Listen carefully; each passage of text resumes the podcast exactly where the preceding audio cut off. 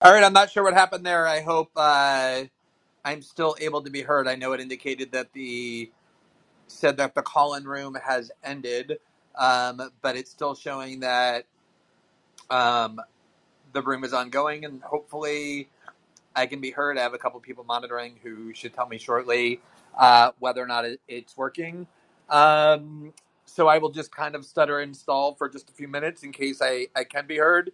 Um, in the hope that I can. Yes, I have no confirmation that I'm working. So um, I'm going to try and make sure uh, I can fix the technical parts of it.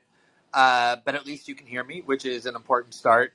So I'm excited to be back in, in this room. As I said, I've been uh, very faithful about uh, about uh, doing our, our weekly show that I co-host with Q Anthony. A little bit less disciplined about doing what I want to be our weekly shows here, and and this is an attempt uh, to sort of rejuvenate that process and recommit to a weekly show. And I think the only way it works is to pick a time and a date uh, and an hour that actually works.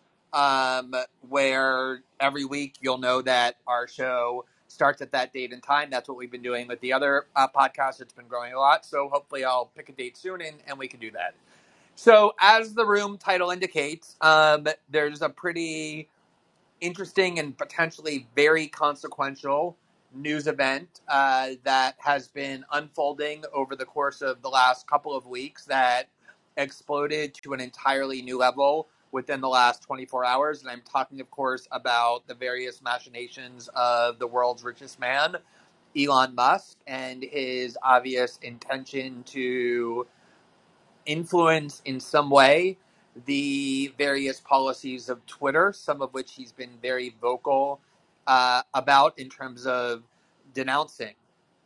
And I think we have to, just to summarize, uh, about 10 days ago, it was announced that uh, he had purchased something like almost 10% of, of Twitter. I think it has a value of, of somewhere like $3 billion.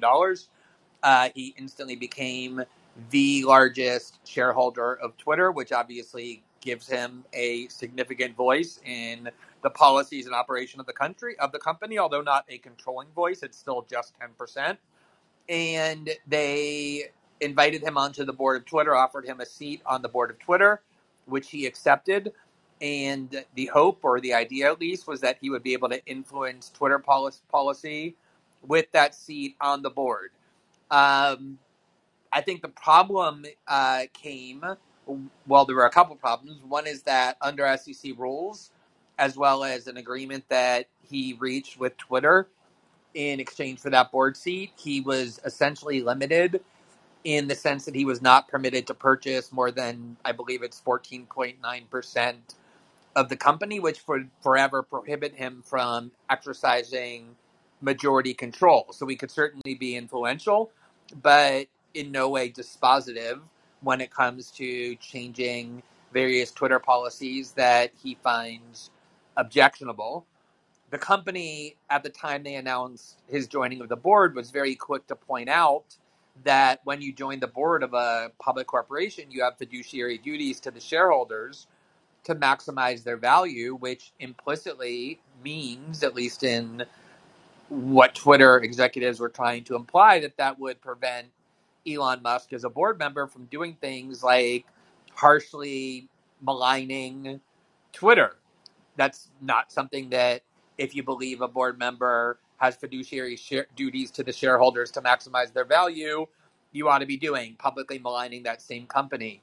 And so we don't have a lot of transparency into what Elon Musk is thinking. A lot of it is speculation and guessing, but it seems pretty clear that once it became evident that Twitter viewed his joining of the board as a way of constraining his public critiques, almost co opting him into the company, he had a change of heart and decided maybe joining the board of Twitter isn't actually what I want to do. And in fact, he ultimately rejected that that offer, said, I'm not going to join the board of Twitter. And then within the last uh, 12 hours or so, we learned that he has made an offer to buy all of the stock of Twitter at a fairly substantial premium. I don't know exactly what the price is, but let's assume that the current price of, of Twitter stock is $43 a share. I believe his offer was something like 54 or $55, which means there's a significant premium if you're a substantial shareholder of Twitter and your value is currently worth $43 a share, and now you have the opportunity to sell it to Elon Musk at $55 a share. That is a very significant value that you will gain if the board accepts his offer to buy Twitter outright.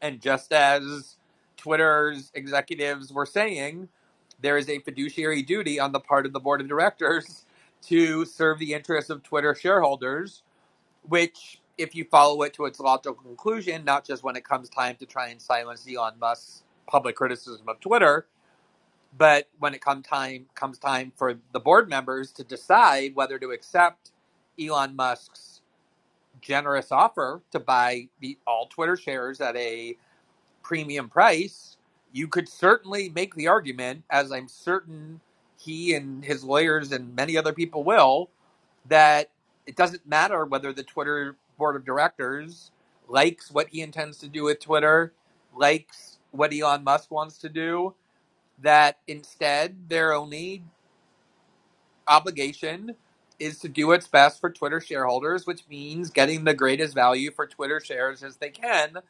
And it's hard to argue that rejecting Elon Musk's offer is consistent with, with what with what they themselves described as the fiduciary duty that they have to maximize the value of shareholders. That's obviously what he's counting on.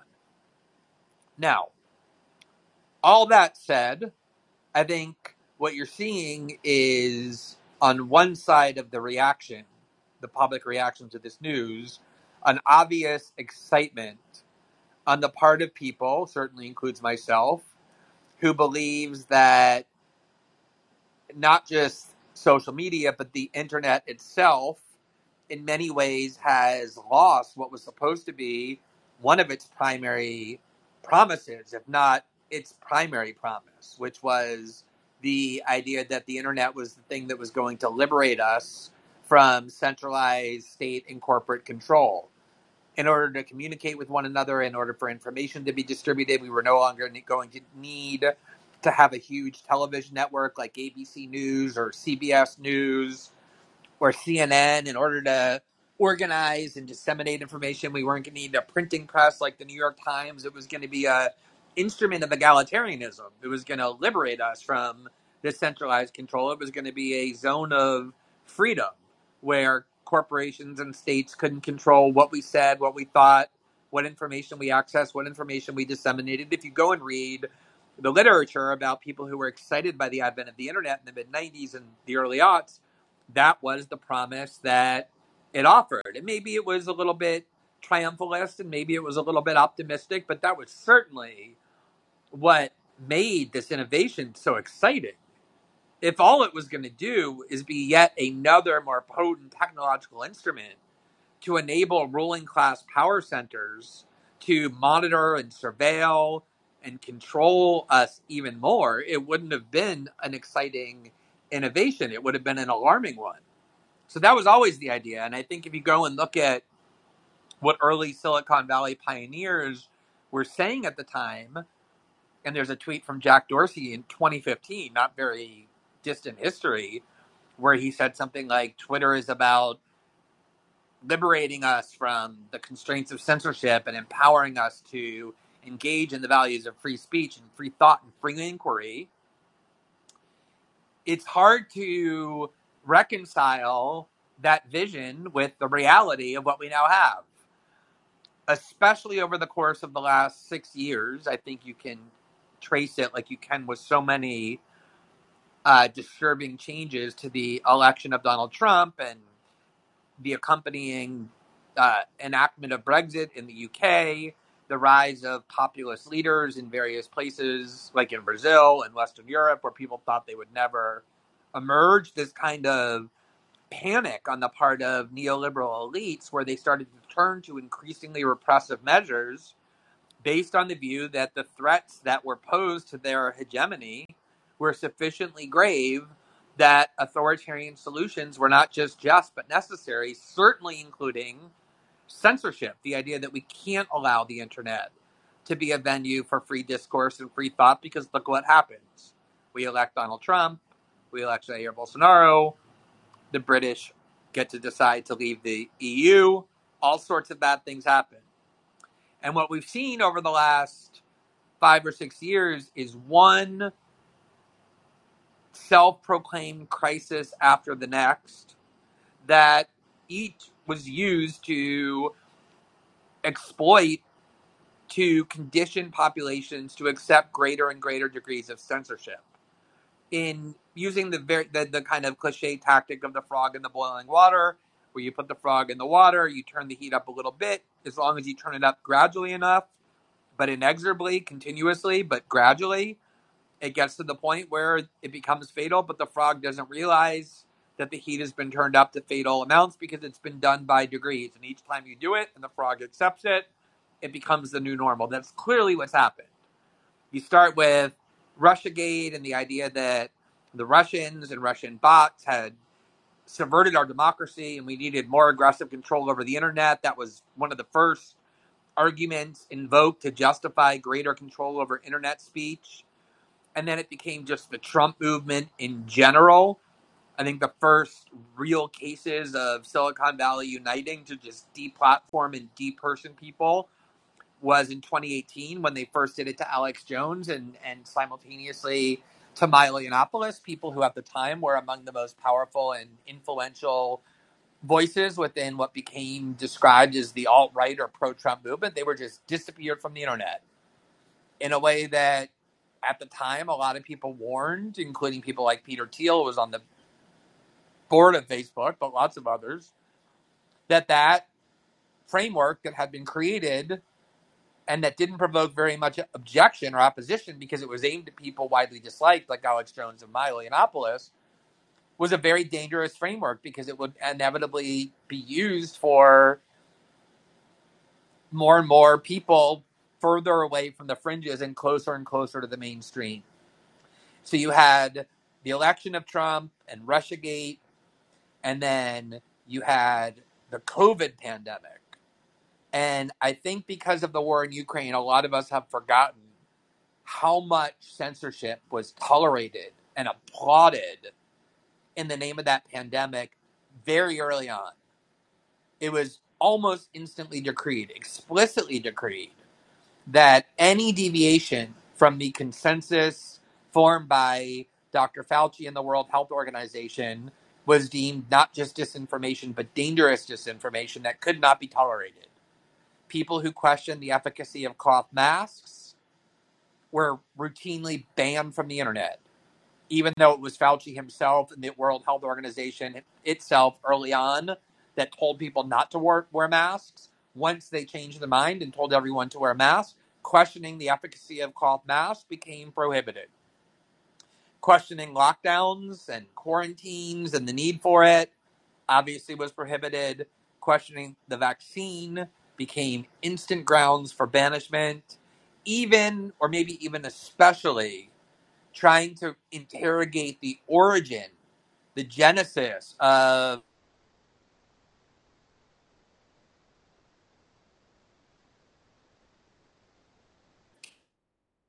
from a lab leak.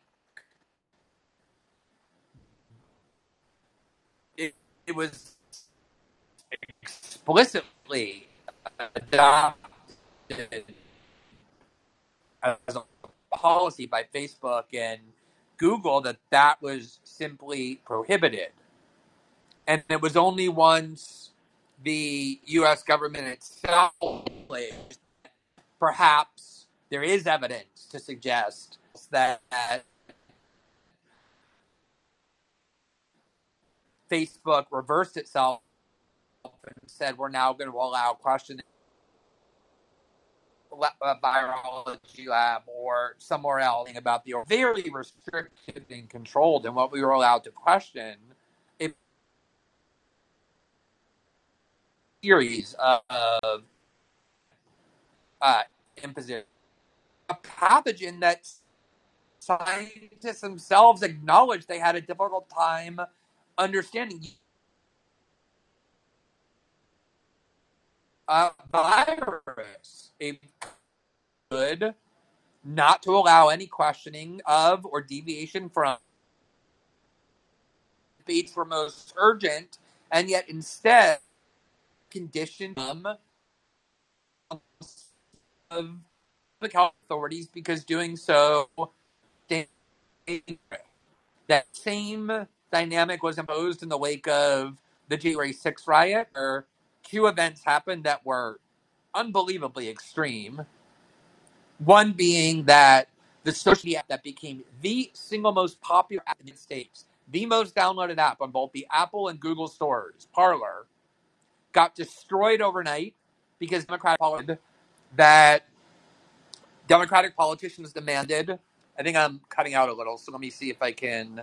Uh, so Democratic politicians demanded that Apple and Google uh, remove Parler from their stores, and Parler within 48 hours was destroyed after Google and Apple complied, and then Amazon did as well by removing them from the uh, server. And then the sitting president of the United States, the elected sitting president of the United States, was banished from the most significant social media platforms when unelected Silicon Valley executives united in order to remove him. A act of brute censorship so extreme that even people highly antagonistic to Donald Trump, like German Chancellor Angela Merkel and French President Emmanuel Macron, the President of Mexico, Lopez Obrador, all came out and said it's extremely disturbing, a grave threat to democracy that tech executives have the power to remove even elected leaders of major democratic countries because it shows their power resides outside of and above world democracies. So things that were unthinkable, unthinkable five years ago are now completely commonplace because we've been conditioned to accept them. And the war in Ukraine, whatever your views are on that on it, and I know people have passionately held views on every conceivable place in the spectrum. Just whatever your views are, the reality is that this war has ushered in a level and magnitude and intensity of a censorship regime unprecedented in the West. Unprecedented in the West. The EU, 27 nations composing the EU, ordered the banishment of RT and Sputnik, the outlets that gave the other side of the story, the Russian side, which you should be very skeptical of because it's state TV, but still should want to hear the other side of the story so you can decide for yourself. The EU ordered all private parties, including social media companies, to ban those agencies from their platform. And then those social media companies voluntarily banned them on their own worldwide. Any questioning of NATO orthodoxy about Ukraine, any challenging of the pronouncement of Ukrainian officials, any attempt to interrogate the orthodoxy and prevailing narrative of the West when it comes to the war, how it started, how it can be resolved, who's to blame, what's true, what's not true. Virtually no dissent is permitted. Virtually no dissent any pockets of dissent disappear on a virtually daily basis. And after things like the election of Trump and Russiagate and January 6th and COVID and now this war, this all seems normal. So, this innovation that was so exciting and powerful because it promised empowerment of the individual has done exactly the opposite. That for me was always the story of, of the Snowden revelations was that what the Snowden revelations demonstrated was that this innovation that was supposed to be an unprecedented tool of liberation and democratization instead had been degraded into the most potent tool of coercion and surveillance and monitoring and therefore control ever known in human history. That to me is what has happened in the last five or six years. There is there is no greater instrument or weapon of information control that I can conceive of than what social media has been degraded into as a result of the state and corporate imposed regime of censorship that now happens not occasionally or periodically, but continuously in almost every major public debate. So that's the framework for the news that Elon Musk might be interested in controlling Twitter in order to restore at least some semblance of free speech, if not the full framework. And obviously, people who have the view that I just laid out are hopeful that that will happen. What's extremely interesting is how many people are petrified that that will happen. And you can see this like mass panic, this uh, hysteria, this unhinged alarm on the part of journalistic and political elites, Western liberals in in in in in, in the halls of, of power, petrified about Elon Musk's control of Twitter. I could understand people being petrified if the world's richest man was trying to take control of a social media outlet because he wanted to censor the flow of information. That would be scary. They're scared of the opposite. The status quo has that. The status quo has oligarchs and billionaires who work closely with the state, with Western nations, with NATO members, with the United States government and the security state, controlling and censoring the flow of information. They want that status quo to remain. What they're afraid of is that Elon Musk will come in and not impose a regime of censorship, but will undo it, will undermine it, will restore the values of free inquiry and free discourse and free speech that we always understood until very recently as the hallmarks of a free and democratic society. Somehow history has been completely inverted in liberal discourse. Free speech is now considered a hallmark of fascism, and censorship is considered the guarantor of freedom.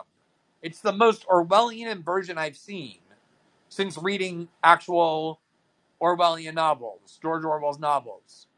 I mean, it's on the level of War is Peace. You can't think of something more twisted, more surreal, more warped than the idea that censorship is the weapon of Democrats and free speech is the weapon of fascists when all of history teaches exactly the opposite. There is not one despot or authoritarian or tyrant or fascist in history who did not rely on censorship as a primary weapon.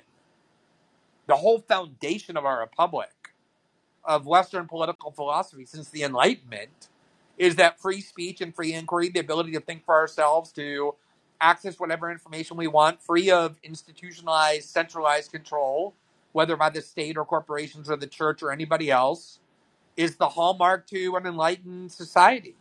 This has been completely reversed. In Brazil, it's explicit. In Brazil, if you talk about free speech, just that phrase itself is regarded as almost a fascist battle cry.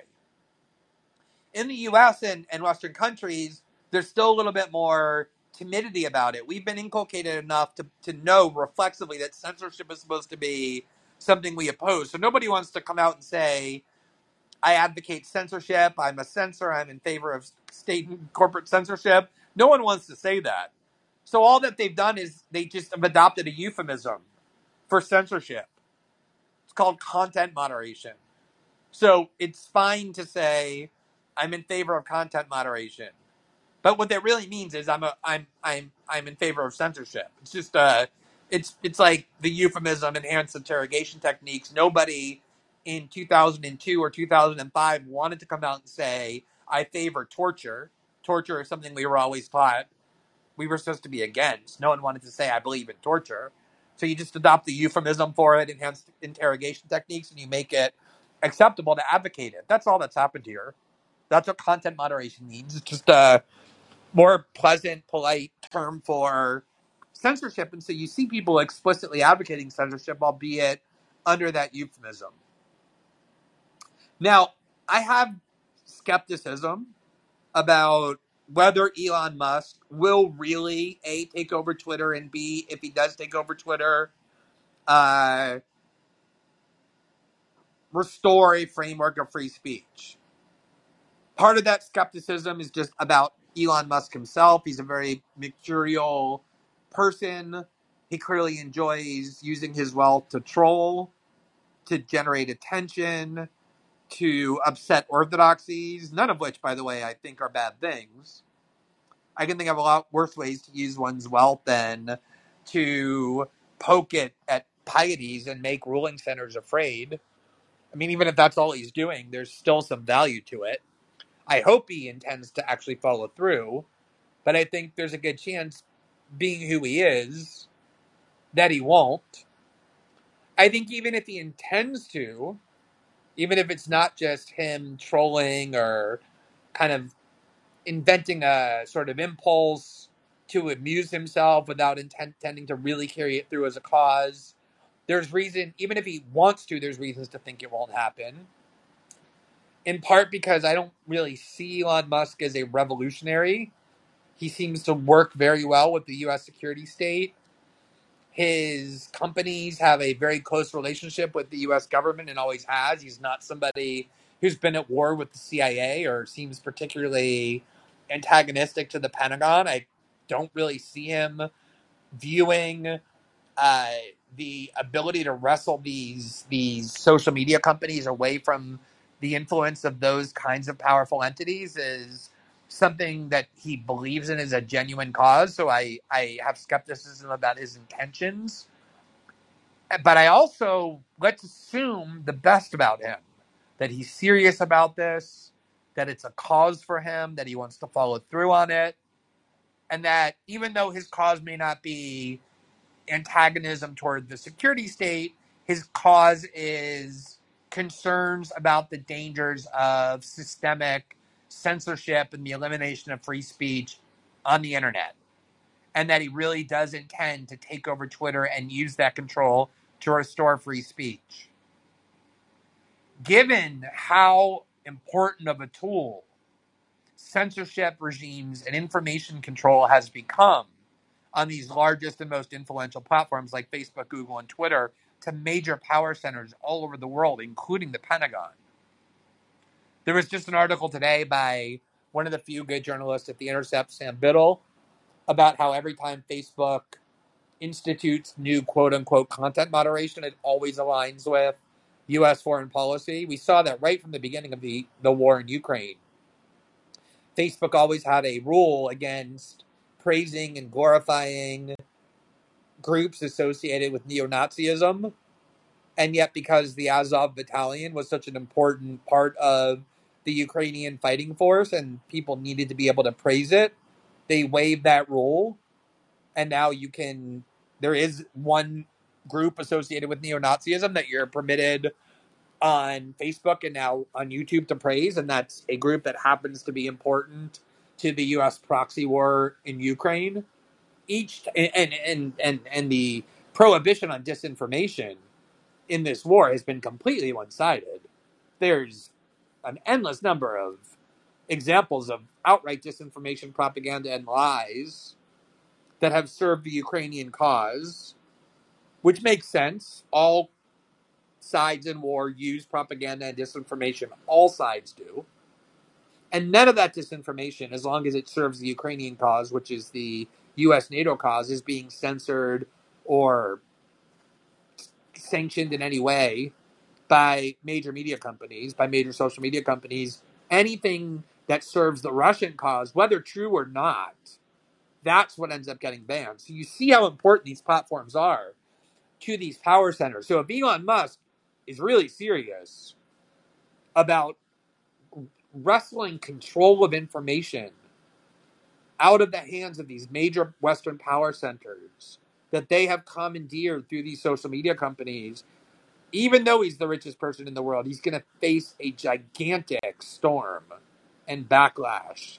He's not just going to waltz into Twitter, take it over, and rejuvenate it as a free speech platform without major, major obstacles and other kinds of reprisals from the power centers that so centrally depend upon the use of these platforms for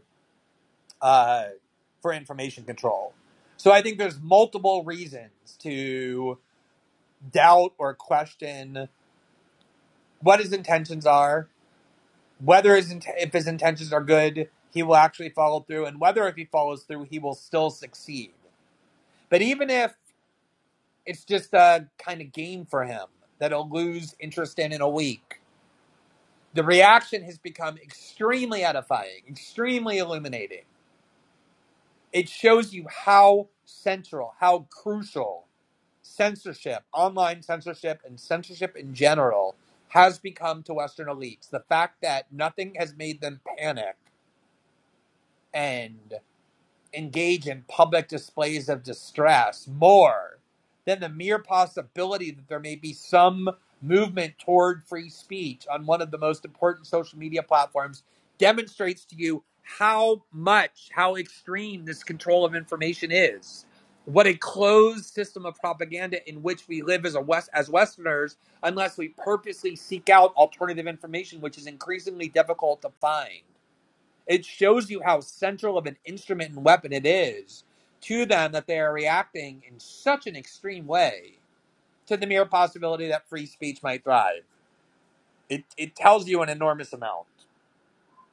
Now, I wanted to um, briefly touch on this uh, other topic, which I have been trying very hard to avoid, and I'm going to just kind of stick my toe in um, very briefly, just because I have been witnessing it and watching it and um, have a couple of things to, to say.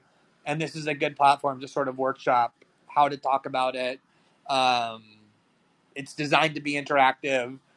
Um, I'm going to talk about it briefly because I do want to leave as much time as possible for people in the queue. There are already 30 people in the queue, so I don't want to take up all the time just in a monologue. I want to get to as many uh, questions as, as possible from the audience because that's one of my favorite things about this platform. And that is the debate that has erupted over attempts to limit what can be taught to particularly young children in schools about gender identity and sexual orientation and the accompanying tactic of using the term groomer for anybody who resists any of the efforts to restrict what children can be taught. A word that traditionally has uh, been used for adults who inappropriately intend to sexualize children for their own pleasure. It's a very harsh and heavy accusation to levy at somebody because of what it implies about their their intentions. So I just want to talk about a couple of uh, aspects of this debate that come from my own perspective. Um, and by my own perspective, I guess I mean as a gay man who has been involved in debates of this kind for a long time, but also as a father of two children, one of whom is just reaching adolescence, the other one uh, who will in in in a, in a couple of years. Um, first of all, let me just say that these debates are not new. Like so many debates, they seem new, but they're not. I remember when I lived in New York in the mid 90s and the early 90s when I was going to law school at NYU. One of the big controversies was over the fact that the public school system at I think the fourth and fifth grade levels started to introduce books with titles like Heather Has Two Mommies that were designed to explain to students that the model with which they were most familiar, the family model with which they were most familiar of having a father and a mother, was not everyone's experience, that some of their classmates have two mothers or have two fathers, and just to get people, children, accustomed to the idea that that should not be a source of condemnation or bullying, to let them understand why that is. There was nothing sexualized about it, it was more designed to get people to understand that there are different experiences than the ones they were accustomed to seeing in the media, different kinds of parent parental situations, different kind of families. The same debate broke out. On the one side, people saying you're trying to sexualize children by teaching them about homosexuality. The other side said, no, we're just trying to get kids to understand the realities of the world in the very kind of age appropriate way. So these debates have been going on forever. And I think my view has changed a lot since I've become a parent, which I think is very common. Probably back then, my my attitude was kids should be taught about social realities. And it is a reality that some kids have a mother and a father, some have two fathers, some have two mothers, some have single parents, some are adopted, some live with their biological parents. And given that kids judge each other and understand each other's families, there's no reason to just leave them in the dark about these basic realities of family structures. Why shouldn't they be taught about it? Since I've had kids, my view has somewhat changed in the sense that I now feel like when I send my kids to school, and I especially felt like this when my kids were younger, I feel less this now that they're getting older and have a greater capacity to critically evaluate what they're hearing from their peers and from teachers and from the culture. And teaching them how to critically think is one of at least my top objectives, my parenting objectives. But obviously, when they're younger and less able to do that or more defenseless to whatever they're hearing from authority figures, my idea always was I'm sending my kids to school for very simple and narrow reasons, which is to make sure that they learn Portuguese and English and math and science and biology and chemistry and geography and history and not be inculcated with social and political values of their teachers that that was our role to talk to them about that. And when they would come home and tell me about things that they discussed in school that were outside of those traditional topics i found myself as a parent disturbed and bothered that my someone was talking to my children about things that i wasn't sending them to school for without my permission so I think the experience of being a parent has given me a lot of empathy into the idea that people want to send their kids to school without having them socially and politically indoctrinated. On the other hand, I think that um, oftentimes there's a failure to understand some of the nuances of how certain things are discussed. So I remember the debates from the 1990s and the like when the idea was not that before there was gay marriage and the like, the idea was like if you were gay, you shouldn't be attacked for it, you shouldn't be villainized, you shouldn't be demonized, but you kind of should just keep it to yourself. It's nobody's business who you sleep with, it's nobody's business who you're attracted to. Why does anybody need to know? And I always found that so kind of misguided because I know for myself when I went to school, I knew if my teacher had children, I knew they would refer to their wife or their husband and what their wife and their husband did. I think there were times even parent teacher conferences when they would invite their their spouses to school and you would know that your female teacher was married to a man. And so if you have a gay teacher and they talk in very simple and benign ways about their own life and they don't say my wife and I went to Disney World with our two kids, but say my husband and I did, it's very hard for me to agree that something inappropriate has been said. That seems very benign to me.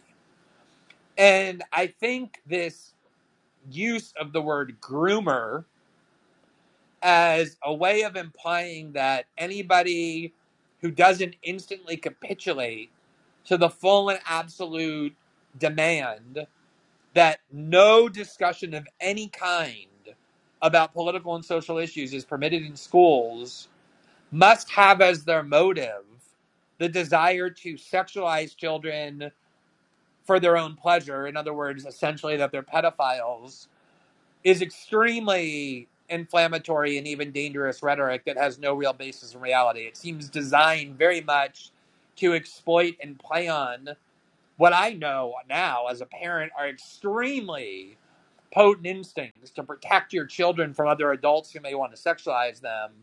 And it seems like a very dishonest and dangerous way of, of trying to conduct what ought to be a nuanced and sensitive and careful debate about what children should and shouldn't be taught in schools. So I don't really have a lot more I want to say about that, um, other than those broad impressions. Um, I think the debate has kind of gone in an ugly direction, and that's because it's taking place over social media.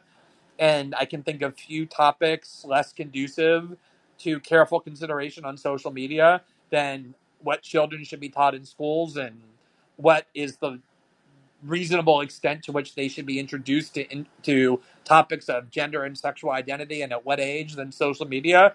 So I think that's uh, been part of the problem. But I felt at some point compelled to just kind of share some preliminary thoughts on the contours of that debate. So with that, I will end it there. I unfortunately have no doubt that I will have to return to that latter topic at some point. I assume and hope that most people are interested in the issue of Elon Musk and the question of online uh, free speech and censorship. So, but whatever you want to ask about either of those topics or anything else is that on your mind, feel free to do it and we can have a discussion about it. Uh, the first person who is up is Johnny. When I call your name, just go ahead and unmute yourself by clicking the microphone icon that's at the bottom of your screen. Go ahead, Johnny.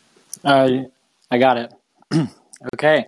So, um, you know, as you're talking about this whole groomer thing, and if we have time, I would love to talk about some other stuff, but this just really came up strongly with what you're saying is you know, do you think this groomer discussion is running under the paradigm that you're going to turn kids gay by saying one thing or Yeah, another? I, yeah. I think. Well, I think the intended implication of that word is to imply strongly that people who want to teach children about issues of gender identity or sexual orientation don't just have a different view about what appropriate education is, but instead have pernicious motives that they're trying to recruit children to become trans or to become gay so that the teacher can then have sexual relations with them or otherwise just kind of convert them. And that's what I find so bothersome about it. Um, is that it just seems Well, like the worst possible way of characterizing your opponents in the debate. well, for sure. I mean, especially if it's running under the paradigm that you have a belief that an adult is going to turn a kid gay or trans. I mean, the whole idea is that we're trying to like open it up for more inclusivity because we know that these things happen and maybe at a larger rate than we previously presumed, but it doesn't happen because people are exposed to it. The fact is, people are more able to express that they fit into these groups because they're not getting dragged but behind trucks and beaten up for their views. So it, it it just seems so confusing to me that like on one side the whole thing is trying to be more inclusive and protecting these children from ideas that are going to turn them gay. I mean, wasn't that an idea 50 years ago that we've kind of like shooken off and it it's Yeah, you know, I, I, so, so let me just draw like a, a distinction here, which is I think you're right that the idea was kind of finally regarded as absurd because it it made sense when people didn't know very many gay people, and so there was an assumption that at some point the reason you became gay is because some adult poorly influenced you, or you made kind of choice to change identities or sexual. And I think the more people came to know gay people, the more they understood that it's just as ridiculous to believe that someone, a kid got convinced to be gay or chose to be gay, as if it is to believe that there was a moment when a straight kid got convinced to be straight or chose to be straight. I think we Right, all right. have from our own experience the conviction that sexual orientation is embedded within us, and whether it's inborn or just becomes defined at a very young age, that it's immutable, that we can't be convinced or talked out of it or influenced out of it. I do think there's a question about whether gender identity is more fluid and malleable and subjective and then and therefore perhaps more subject to being influenced by encouragement by you know maybe you shouldn't identify as only a boy or a girl and you can be taught to think that you're either or both or neither. I don't think we have enough study on that question. Don't. I, I think one of the problems is that studying that question or asking that question has almost become taboo. I'm open to the idea that more influence is possible when it comes to gender identity than sexual orientation, but I think in all cases we have to be extremely careful. You know, if you're somebody who wants to make sure that these questions can be openly debated and aren't the subject of repressive speech, speech restrictions as I am, you also have a responsibility not to try and devise tactics that make everybody petrified of expressing a view different than yours because they're going to be labeled a pedophile. And that's essentially my motive in weighing in on this. okay, and if we can pivot real quick, I know that there's a lot of people in the queue, and I'm going to be quick with this, but um, did you happen to catch CNN's master class on disinformation? Um, I did not. I, there's I a few. Find, I mean, there, CNN, few... you know, lecturing on disinformation is like Saddam Hussein giving a class on human rights. But what did they do? so the, there's a few clips um, on Breaking Points and other places of college freshmen who were attending a disinformation class given by CNN, the protectors of free speech and real information, and there was two college freshmen who asked uh, Brian Stelter and then somebody else who works there well, you say that you guys are fighting against disinformation, but here are three very solid ways in which you've spread disinformation. How do you reconcile that? And one of the women they were like, well, it's time for lunch. And Brian Stelter, you know, did the Kamala Harris talk about nothing for two minutes. And it's interesting Actually, I because think they were both Brian Stelter, and unsurprisingly, it was Brian Stelter who said it's time for lunch. yeah, right, right. So, um, so you know, if there's college freshmen, and then there's what 775 people on this call, um, it, the relevance of whether or not Elon Musk owns Twitter and he's going to like save the world from censorship, isn't it?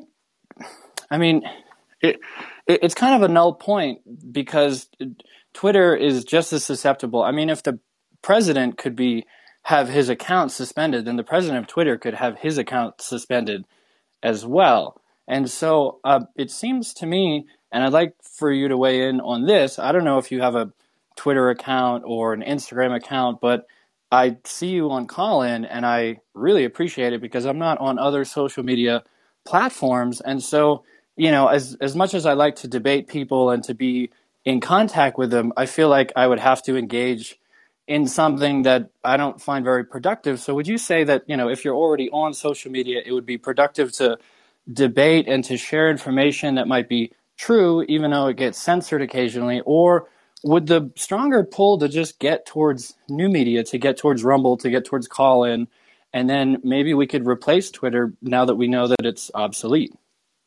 No, absolutely. That is for me the the the primary goal of mine is to lend all of my weight and all of my influence and all of my audience and only to platforms that are devoted to values of free speech and free discourse, which is why I write on Substack, I publish video reports on Rumble, and I do podcasts on Callin. Exactly because I want to lead as much of my audience and lend as much of my voice as possible to those platforms that are devoted to developing free speech alternatives. The problem is you don't want to unilaterally disarm. And uh, unfortunately, Facebook and YouTube and Twitter still are the most influential platforms. I mean, Facebook and YouTube by sheer numbers, and Twitter by virtue of the fact that it's where most political and media elites, not just in the US, but around the world, gather to talk to one another and exchange information. And so I, I kind of use a dual use tactic. You know, I want to build up these free speech alternatives while at the same time exploiting those other platforms as much as possible. And, you know, to me, the radicalizing event that I neglected to mention when I was going through the kind of history of how much censorship has grown was the pre election censorship by Twitter and Facebook of reporting about the Hunter Biden emails and specifically what they reflected about Joe Biden and his history in Ukraine and China. Because if we're now at the point where these social media monopolies are being used to suppress accurate and relevant reporting about leading presidential candidates that Silicon Valley supports, it's hard to overstate what a menacing regime of censorship we've now permitted to take root. So you are right. Um, I, I envy you for being on a platform like Callin, which is designed to have much more substantive discourse. I feel like for myself as a journalist and you know a political commentator that I don't have the luxury to just ignore the platforms that millions of people are using. I feel like that would do, do, be doing a favor for my adversaries and those who are devoted to agendas that I find um, menacing. But I absolutely do hope that uh, these other platforms will continue to grow. Um, Johnny, thank you so much. That was those were great questions, um, and I really appreciate your participation. Um, I just want to move on to the next caller. Uh, hashtag no war. Go ahead. Good day, Glenn. Hey, man. Um, just to push back slightly on, you know, what you said, your changes after having kids, and I just think for most parents who are really involved in their kids' lives, like you, and especially the conservatives that are pushing these these things that you're talking about, and calling people groomers and and limiting talking about uh, gender and sexual gender identity and sexual orientation in school. Um, you know, part of to me one of the most important parts of education is is uh, exposure to to different ideas and different thoughts and and I think that's why I would I would err a little more towards pre children Glenn than post children Glenn just because you know I, I think that that's such an important part of of growing up and you know even growing up as an adult um, is being exposed to different different ways of thinking or different ideas. And No, for so, sure. I told I, I totally agree. But I think like, and to me, this is kind of the reasonable middle ground. Is in order to be in order to be exposed to different ideas in a way that's valuable, you need to have the capacity, the faculties to kind of assess what it is you're hearing.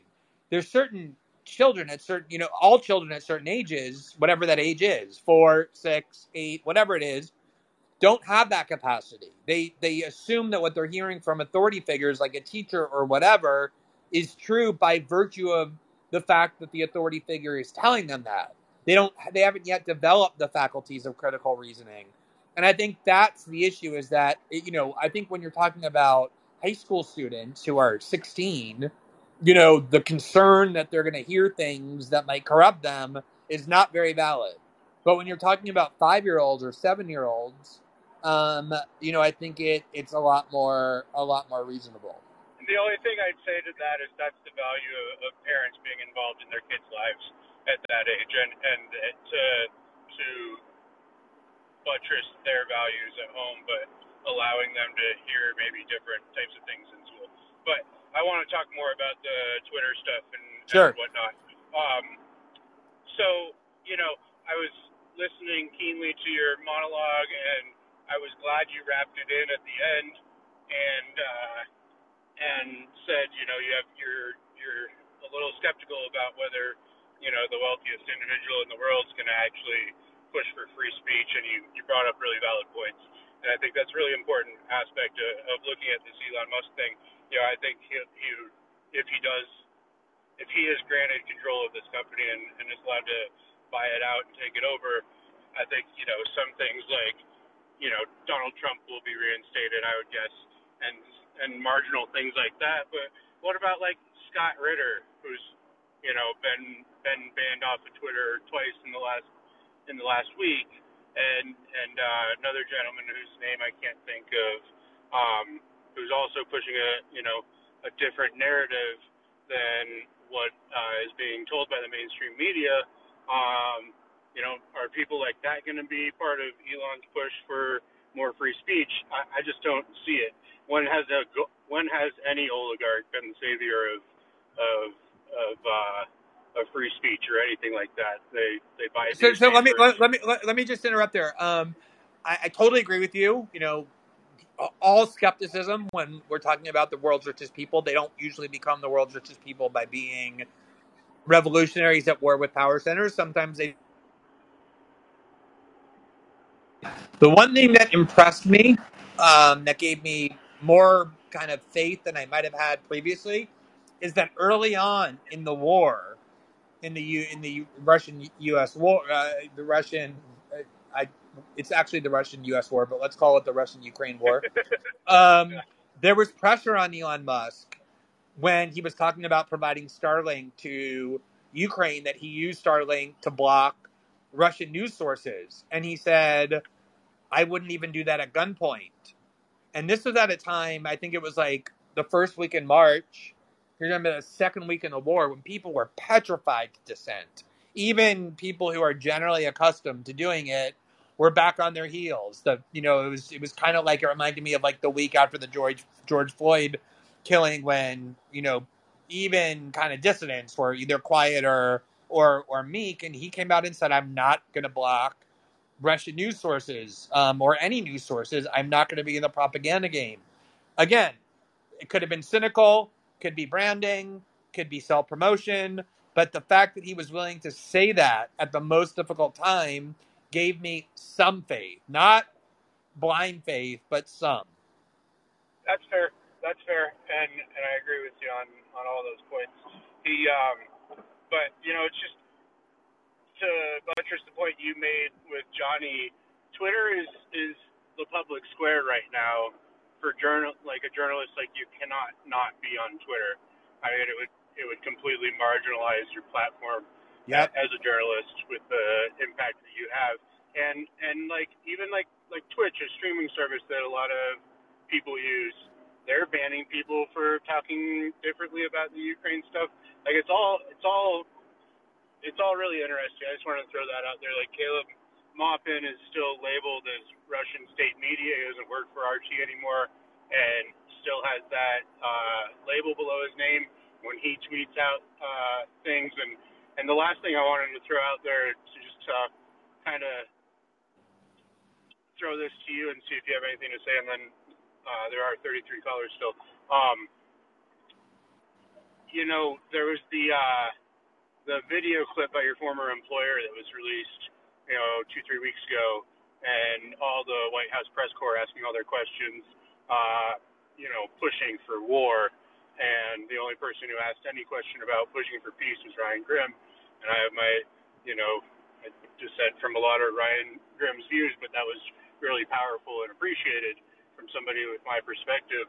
Um, the thing I want to say about it is I think it's kind of amazing that we're as out of this war as we are. Like you said, you know, it is the U.S. Russia war, but but I think a lot of other presidents would have had us further in here, and I don't like I don't like giving Biden credit on almost anything. I think he's a terrible president. I didn't vote for him, and I'm proud of that. Um, I didn't vote for Trump either, and I'm proud of that as well. But um, I think it's amazing that he's kept us at least this far out when there's all these invitations from all the media to push us into the war. And I just wondered what you thought about that, and that he got us out of Afghanistan when there was so much media pressure for him to uh, keep us in Afghanistan, and what you think about giving Biden mild praise for for that. And I'll uh, I'll drop down. Yeah, I mean, look, I don't. I feel like it's a kind of a low bar to expect a president not to get the U.S. involved in a direct hot war in his first year in office with the world's largest nuclear armed power, right? Like we went through the entire Cold War, decades of it, without directly engaging Russia militarily due to fear of nuclear escalation. So, yes, I'm glad that Biden didn't do that. Um, and, and, you know, I don't want to be too glib about it. I mean, there were calls in, in lots of elite places for him to do so. Um, you know, I give Obama some credit as well that he resisted many times getting the U.S. into situations that would have directly confronted Moscow, including refusing to flood Ukraine with lethal arms or confront them in Syria, as bipartisan Washington demanded that he did.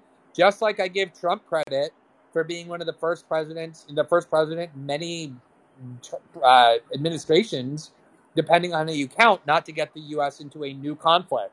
Um, so, yeah, I, I think that Biden has handled the situation in Ukraine relatively responsibly compared to how other presidents might have.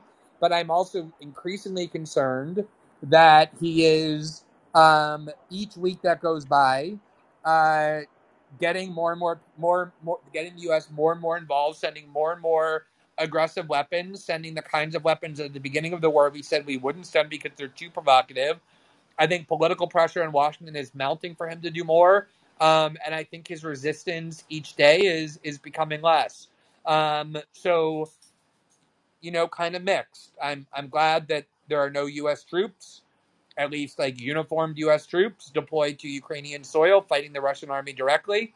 But we are now in a full scale, full fledged proxy war with Russia and Ukraine in every sense of that word. Um, and I don't think we should underestimate the dangers of that either. Um, all right, let me go to the next caller. Uh, Gregory, go ahead and unmute yourself. Hey, Glenn, thanks a lot. I appreciate it. Sure. Uh, well, boy, it kind of went everywhere real quick here. Uh, so on the Elon thing, I, I you know, absolutely don't think Elon's going to run the uh, Twitter. So who's he going to find then who is an absolute free speech person to run Twitter? I mean, that's where it's going to come down to.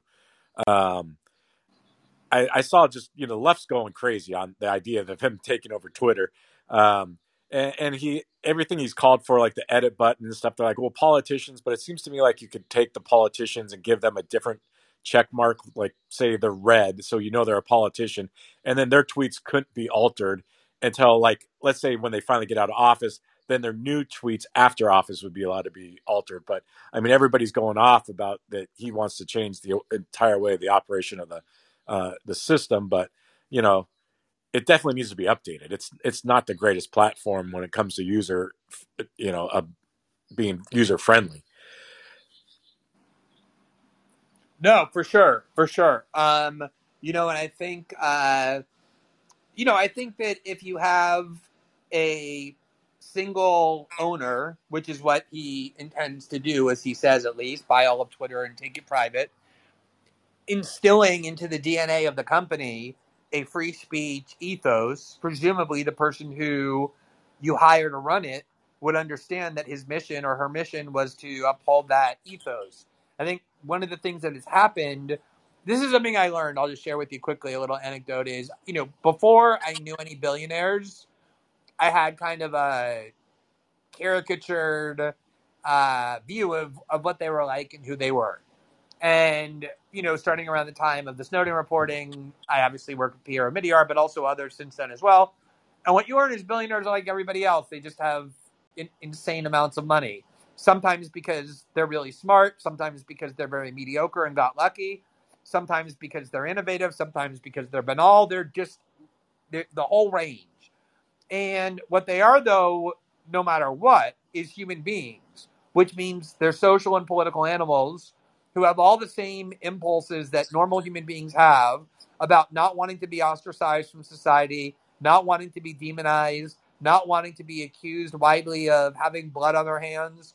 And a lot of the reason that Silicon Valley executives who began with these kind of libertarian ideas about free speech on the internet backtracked and began censoring was because societal pressure demanded it of, of them. They didn't want to go through life hearing the thing that you created is causing genocide. The thing that you're creating is enabling a bloody coup against American democracy. If you don't censor, this blood is going to be on your hands. Those things are effective. So if you have a funder who says, no, your mission is to uphold free speech, I think you can embolden a person like that, especially given that there's at least a substantial minority, if not a majority of people who support that vision to actually implement it. But what you need is that kind of, you know, permission from somebody who has the level of control that Elon Musk would have if he does actually buy Twitter outright. So if he creates a position that's the, uh, let's say this uh, uh, chief free speech officer, would you take the job? I mean, I'm not really interested in a corporate job, but if I were ever, if I were ever to consider taking a corporate job, I guess it would be one that would charge me with restoring free speech to social media. That's pretty much the only one I could ever imagine even remotely contemplating. Yeah, I kind of thought of you about that idea about this job. It would kind of be the perfect fit for you. Uh, okay, so anyway, real quick though, back to Biden. Um, I, the State Department, CIA are pushing like crazy. I mean, they want to put us into this war. I just hope he's got the right people to help him resist that. Um, I sit there and still look at Syria. We do have troops there. Can anyone really tell us exactly what our troops are doing in Syria? And it just makes me fearful that before long we're going to have troops in Ukraine. And so, We have we have we have military and intelligence officials in Ukraine on the ground. Don't have any doubt about that. There was a French reporter who recently came back from Ukraine who basically said the Americans are running the war. Publicly confirmed information already shows that we provide the targeting information to the Ukrainians about where their missiles should go. We provide their troop movement uh, advice. We are training and have for many years been training their military and intelligence units. That's, you know, the U.S. involvement in, in Ukraine didn't begin on January 24th, 2022. It began prior to 2014 when the U.S. played a major role in the change of government in Ukraine. So the only thing that we don't have are actual uniformed battalions on the ground, combat units on the ground, directly engaging the Russians militarily. We have everything short of that, though. And a lot of risk and a lot of danger and a lot of provocations are possible even without putting American troops on the ground. okay. And then one last thing. Do you think, though, if they do allow Finland and Sweden to join NATO, is that just going to blow this thing up, you know, 10 times worse? I mean, if you believe, as I believe, in part because scholars across the spectrum and senior U.S. officials, including the current head of the CIA, have been saying for two decades, if you believe, as I believe, because they've been saying it, that NATO expansion is genuinely threatening to Moscow, and not just genuinely, but validly threatening to Moscow, it stands to reason, I think, that especially now, expanding NATO further to include more and more neighbors of Russia is going to be provocative and is going to make things much more volatile and dangerous. And this is the part that disturbs me the most. I'm not saying the U.S. has the power to foster an end to the war, but I also don't see any U.S. efforts to foster an end to the war diplomatically or in any other way. I, all, I, I see the opposite. I see the desire to prolong the war. And when I said that in the second week that that seemed to be the U.S. goal, I think I hate trended for like 36 hours. But I think that events have subsequently vindicated that fact. And U.S. officials have kind of openly said that they expect this war to go on not for months, but for years in a way that would not happen without U.S. support. So if you ask me what bothers me the most about U.S. actions with regard to this war, it seems to be that everything it does is designed to provoke Russia more and to prolong the war, sacrificing Ukraine and Ukrainians along the way. And very little to nothing is being done in order to try and end the war through diplomacy or any other kind of agreement. Thanks very much for that call. Uh, next up is Eric. Go ahead, Eric.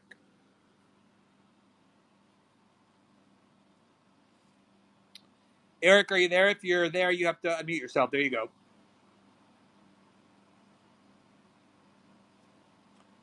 You seem unmuted, but we're not able to hear you. Maybe mute yourself and unmute yourself. See if that works. Just give you a few seconds to figure out why we might not be hearing you. Up, you dropped off. So the next person is uh, James. Go ahead, James. Hi, Glenn. Can you hear me? I can hear you. Hi. Yeah, thanks for taking my call and uh, thanks for doing this. I am a big Sure. fan of your work for many years.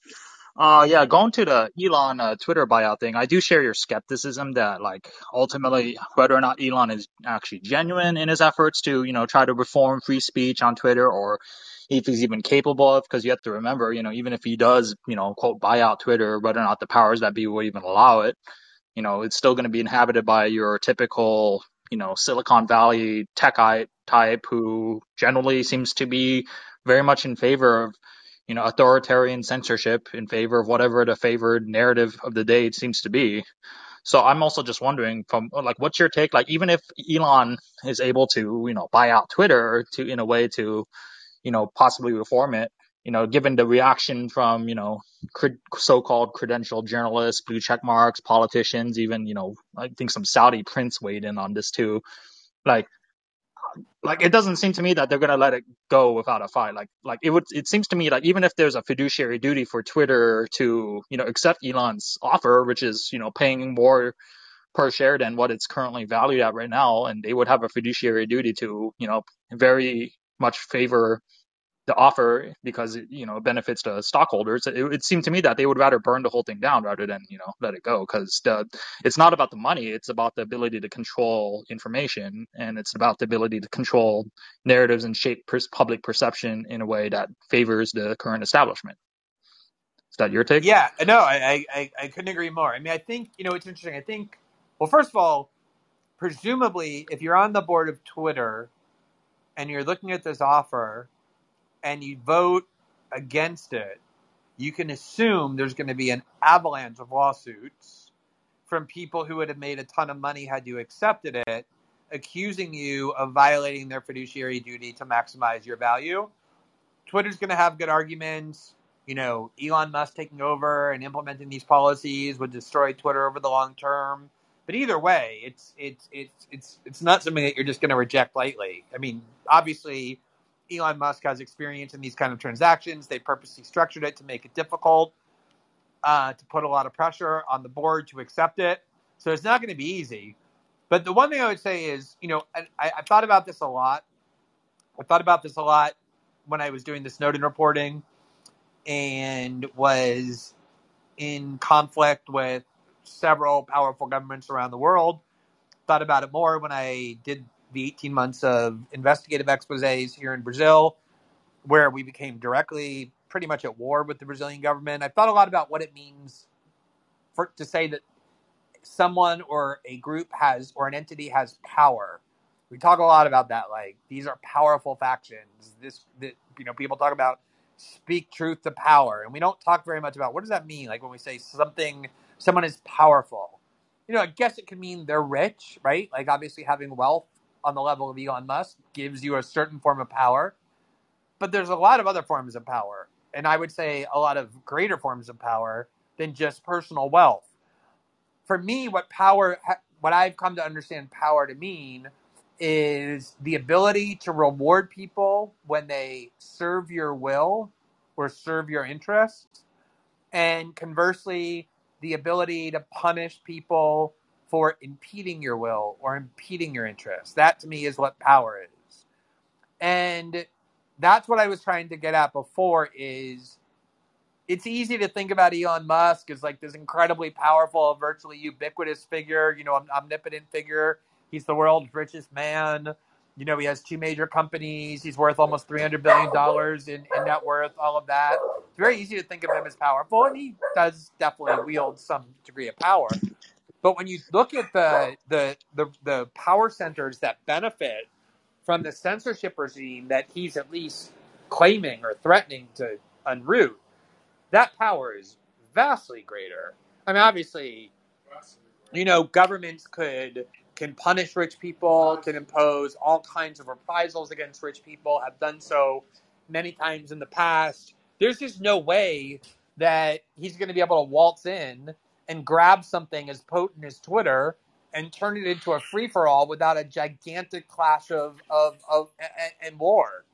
And whether he's really willing to engage in that and to confront that this prolonged, protracted attack on him that would absolutely be unleashed is something that I doubt, even if his intentions right this moment are, are good. I mean, is he really willing to risk his electric car business, his sports, his, his space exploration, his standing in the society, his ability to have contracts with the US government and the security state all over Twitter?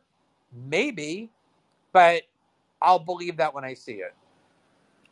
Yeah, I couldn't agree more. Like they're already doing reprisals against him as we speak. I mean, like you know, the usual plethora of you know the blue check marks, calling him racist, sexist, whatever, right? But then I think it was also recently announced, you know, the SEC just suddenly happened to announce some investigations in his Tesla company for labor violations, which you know may, may be true, but just the timing really makes you raise questions about you know whether or not that's actually genuine or not, right? So yeah, that's my take too. I, I don't think they're going to let go of Twitter willingly.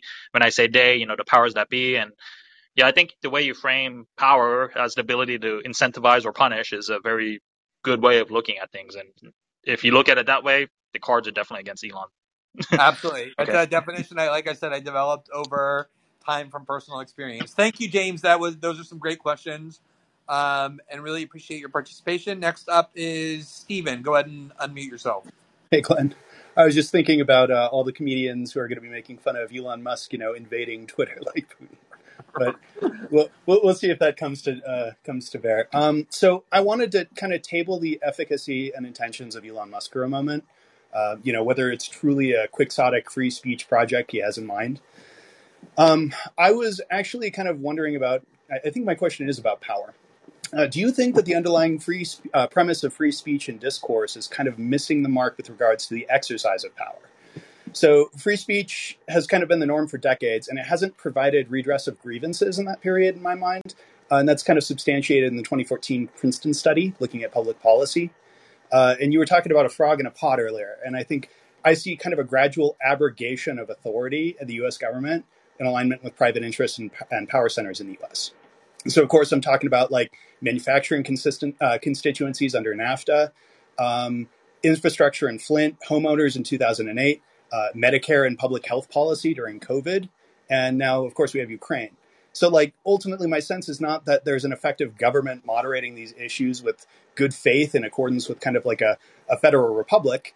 Uh, if Elon Musk were to magically able to be able to rewind the clock uh, for free speech back to 2015, uh, what, what kind of solvency do you see that providing? Aside from, of course, the intrinsic value of free speech. Yeah, I see. Well, yeah, I, I do see intrinsic value in free speech, um, just in the sort of truth seeking process.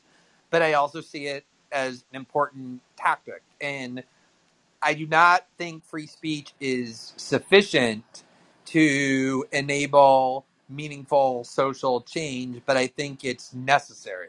I think the chances of meaningful social change without free speech is zero. With spe- free speech, it's something more than zero, depending on a whole variety of other variables. So if you were to say to me, let's go back to 2015, put Elon Musk in charge, like the best version of Elon Musk in charge of Twitter, or maybe even Facebook, and you have like kind of a free speech ethos on these social media platforms instead of an increasingly restrictive and, and propagandistic one that relies on censorship to shield official propaganda from challenge. What? How would the society be improved? That's a very difficult fact, you know, counterfactual for me to answer. What I can tell you is, and this is part of what always bothers me the most about the censorship debate, is the people who, and again, no one says I'm in favor of censorship. It's like I said, it's like saying I'm in fa- I'm in favor of of torture. No one wants to say that, even though people are.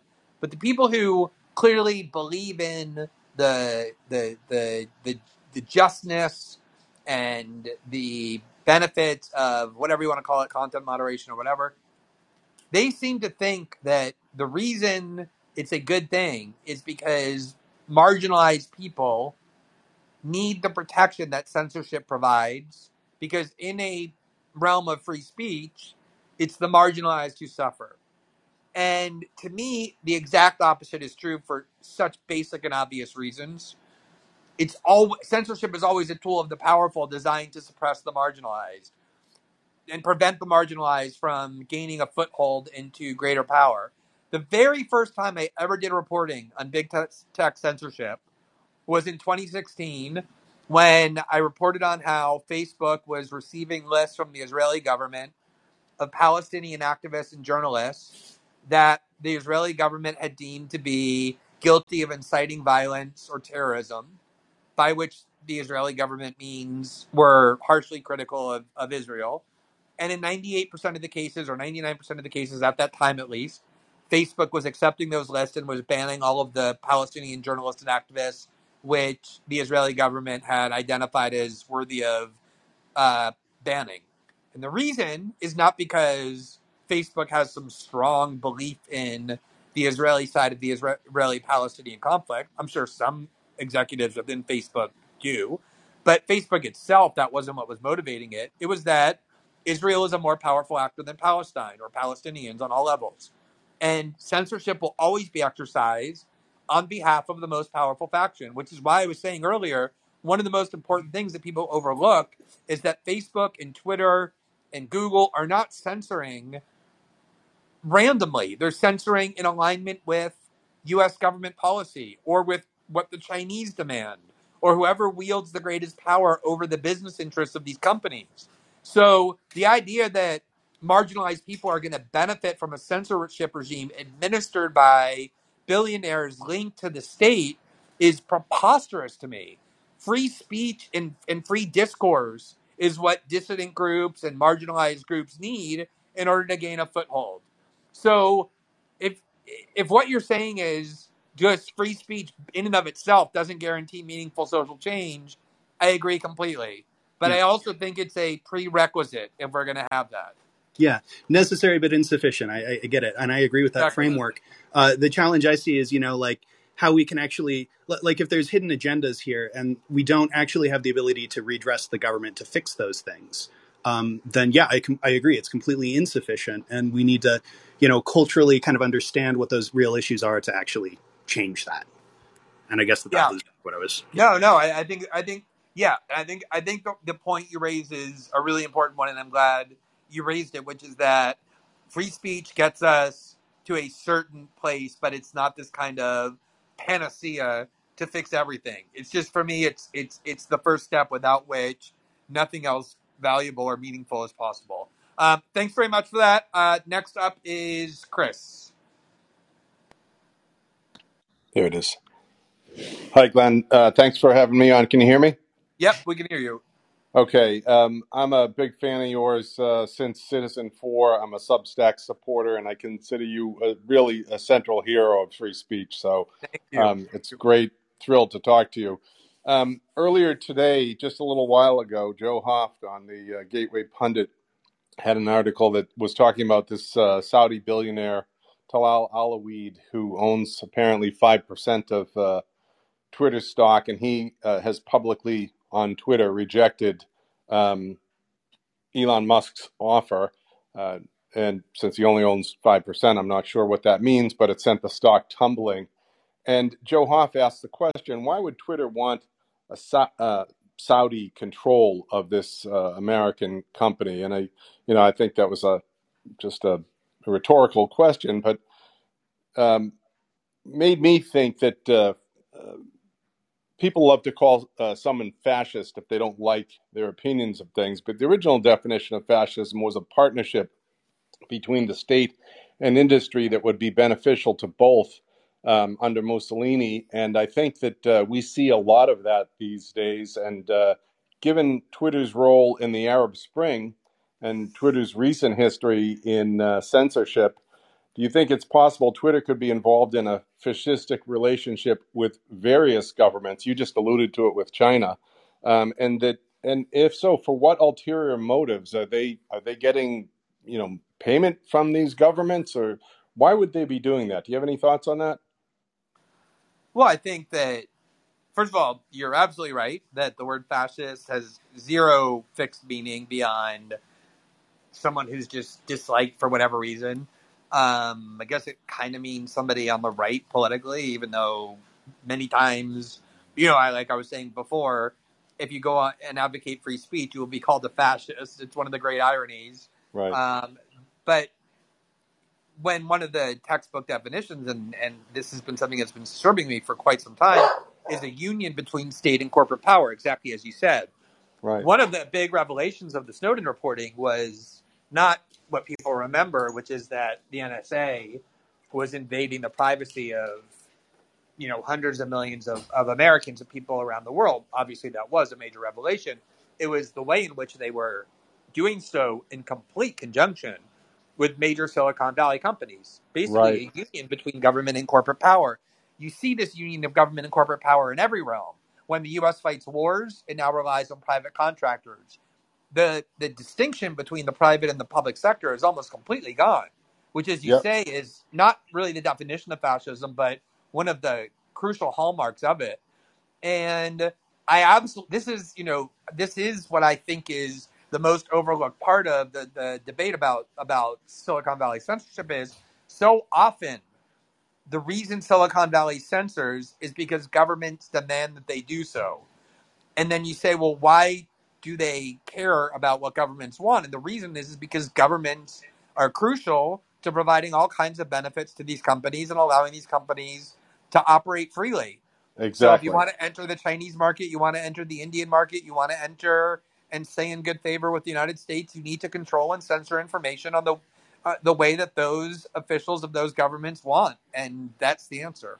Exactly. And a lot of these tech billionaires get terrific uh, benefit back if they do the right thing that the government wants.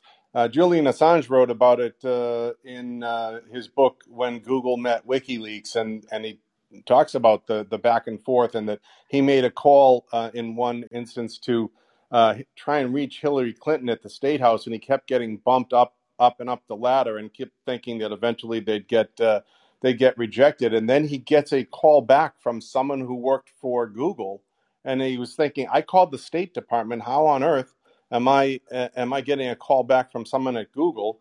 Uh, but there were these there were these links. Um, so it's it's really interesting and and very disturbing as well. Um, and you see the reach it has when they talk about when you remember things like the Arab Spring. Um, one other uh, comment in in the past couple years with um, with the whole COVID debacle, um, we've seen, I've seen many times. I'm also a follower of uh, Alex Berenson, who's on uh, Substack, and uh, uh, many times when the government would make certain statements, and a year later things would change about various things, whether it was their pronouncements on the efficacy of the vaccines or masks or whatever. And then you'd see a statement that you thought, wait a minute, that's exactly the opposite of what they said a year or 18 months ago, isn't it? and you'd find yourself uh, feeling like you've been gaslit. And it reminded me you were talking earlier about um, um, Orwell, and uh, in uh, one of Orwell's books, Animal Farm, that they had a statement: four legs good, two legs bad, written on the side of the barn. And once the the pigs who were in the leadership um, learned how to walk on two legs, all of a sudden the animals looked up one day and it said four legs good, two legs better, and they couldn't remember. It used to say something different, but they couldn't remember. Had that feeling um, many times throughout the whole uh, COVID debacle. Yeah, absolutely. And uh, thank you for that comment. To try and take one more, but uh, just a- along those lines, if in March of 2020 you had gone on YouTube and you had said, "I think everybody should wear cloth masks as protection against COVID," you would have been guilty of spreading disinformation because the message that you were disseminating was directly contrary to the one the World Health Organization and Dr. Fauci were disseminating.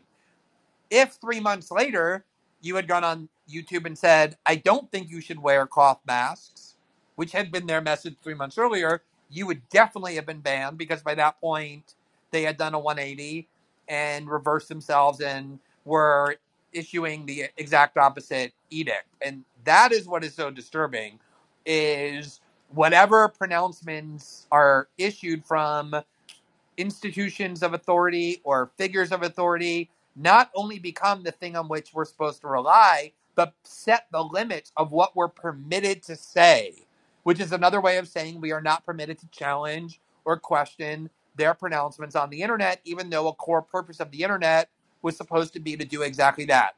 Um, I'm gonna have to end in after this caller because I have my next show, which I co-host with Q Anthony, and I hope you'll uh, regularly attend that. It's always at the same time, which is Thursday um, at 4:30 p.m. I also noticed that one of my good friends and one of the smartest and best commentators in all of media is president in my room. I'm honored to have her, Briahna Joy Gray, and uh, she's on Callin. And all I can tell you is if you're interested in hearing a very smart leftist, she used to be the press secretary to Bernie Sanders, and no matter where you are in the political spectrum, you should always be looking for the smartest proponents of every ideology so that you're exposing yourself to the best possible arguments, even the ones that you think you're not open to agreeing with. Um, definitely follow her on Twitter, listen to her show on Callin. She has her own show as well. Um, I can't recommend her highly enough. She talks to everybody across the spectrum with respect, but also with spirited debate. So um, look out for Briahna if you haven't uh, already become familiar with her. Okay, the next and last caller, and I apologize to all the people in the queue that I didn't get to. Um, I will try next time uh, to do so. Is Andrew? Go ahead, Andrew. Hey, Glenn, can you hear me? I can hear you. Right on. Yeah. Um, I guess my really, really quick take on the Musk Twitter situation is that I, I, I feel similarly skeptical, similar amounts of small glimmers of hope, and I guess I just figure I'll support the the move because really at this point Twitter is a is a dumpster fire. It's not going to get any better on its current trajectory. So uh, I I guess I would nominally support it, although I guess doesn't really make too much difference what I personally say. But it seems like with Twitter being so openly censorious, I mean, removing somebody like Scott Ritter, who seems like somebody who would be sort of a perfect expert to analyze the Ukraine situation. For those who Uh, don't know, that, Scott. For those who don't know, Scott Ritter was an actual weapons inspector for the UN and for the U.S. government, who was one of the very few people prior to the Iraq War warning vehemently that Saddam Hussein did not have an active weapons of mass destruction program. People trying to demean him because he subsequently had uh, entanglements with the criminal law over speaking to minors over the internet, which definitely is a mark against his character, but nonetheless does not remove him from being a very valuable and informed voice. He's been a voice of dissent on the war in Ukraine and has been repeatedly banned from social media, which gives you an indication of how even credentials and deep knowledge do not immunize you from being silenced if you're on the wrong side of the debates. Yeah, I guess I guess I was just um uh yeah I, I with no, with no comment on his other um, foibles or other personal um, kind of potentially disgusting things. He was a UN weapons inspector and also a Marine, you know U.S. Marine Corps intelligence officer. So it seems disturbing at this point that they'd be banning someone like that. You would think so. Um, yeah, you would think it would disturb more people for sure.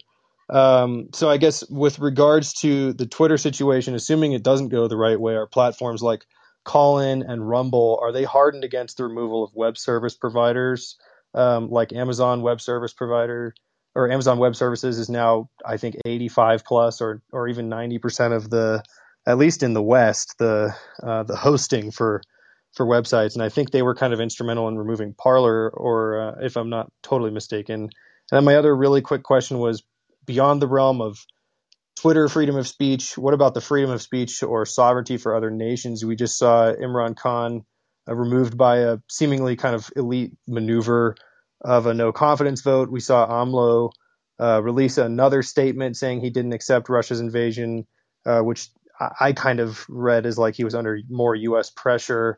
And what's your worry, you know, with elections swiftly upcoming in Brazil, um, Brazil being a member of the BRICS? What, what's your just thoughts in general on uh, the lengths that the U.S. is able and willing to go um, with secondary sanctions, with coups, et cetera? Um, also, in the context of the fact that it seems like maybe the dollar and the euro are slipping in their hegemony. I wouldn't say they're weak yet, but there's question about their dominance now. Yeah, um, there's a lot there. So uh, let me just quickly say that um, on the question of uh, Pakistan, I mean, when you have a, a, leader of a major country, and Pakistan's a nuclear power, the fifth most populous country in the world, that has a rapid, unexpected change of government, and the leader saying that it was orchestrated by the United States and the CIA, we shouldn't reflexively believe that that happened, absent evidence, but we should certainly not reflexively disbelieve it, given how often it's been true, and not in the distant past, but in the very recent past. Um, and it is notable that Pakistan was part of the group of countries refusing to support a sanctions regime against Russia. They abstained from several key UN votes um, and have otherwise been obviously uh, declaring their independence from U.S. hegemony, like India has as well, and lots of other countries, including Mexico. And if you don't think that the United States uses what is still its status as the most powerful and richest country on the planet to punish the countries that refuse to adhere to its most important geopolitical decrees, which includes its demand that everyone supports it when it comes to Ukraine and Russia, you're living in a fantasy world. Um, it doesn't mean I think that the CIA orchestrated uh, Khan's removal as uh, uh, as president of Pakistan, but I'm certainly open to the possibility that they played a role, given that so many times, including in Brazil, where you mentioned, in many other countries, when there's been a change of government and the, the person deposed claims that the CIA was responsible, and the CIA denies it, and all the savvy Western journalists mock it as a conspiracy theory. it takes a year or three years or six years for the evidence to emerge that, in fact, the CIA was heavily involved.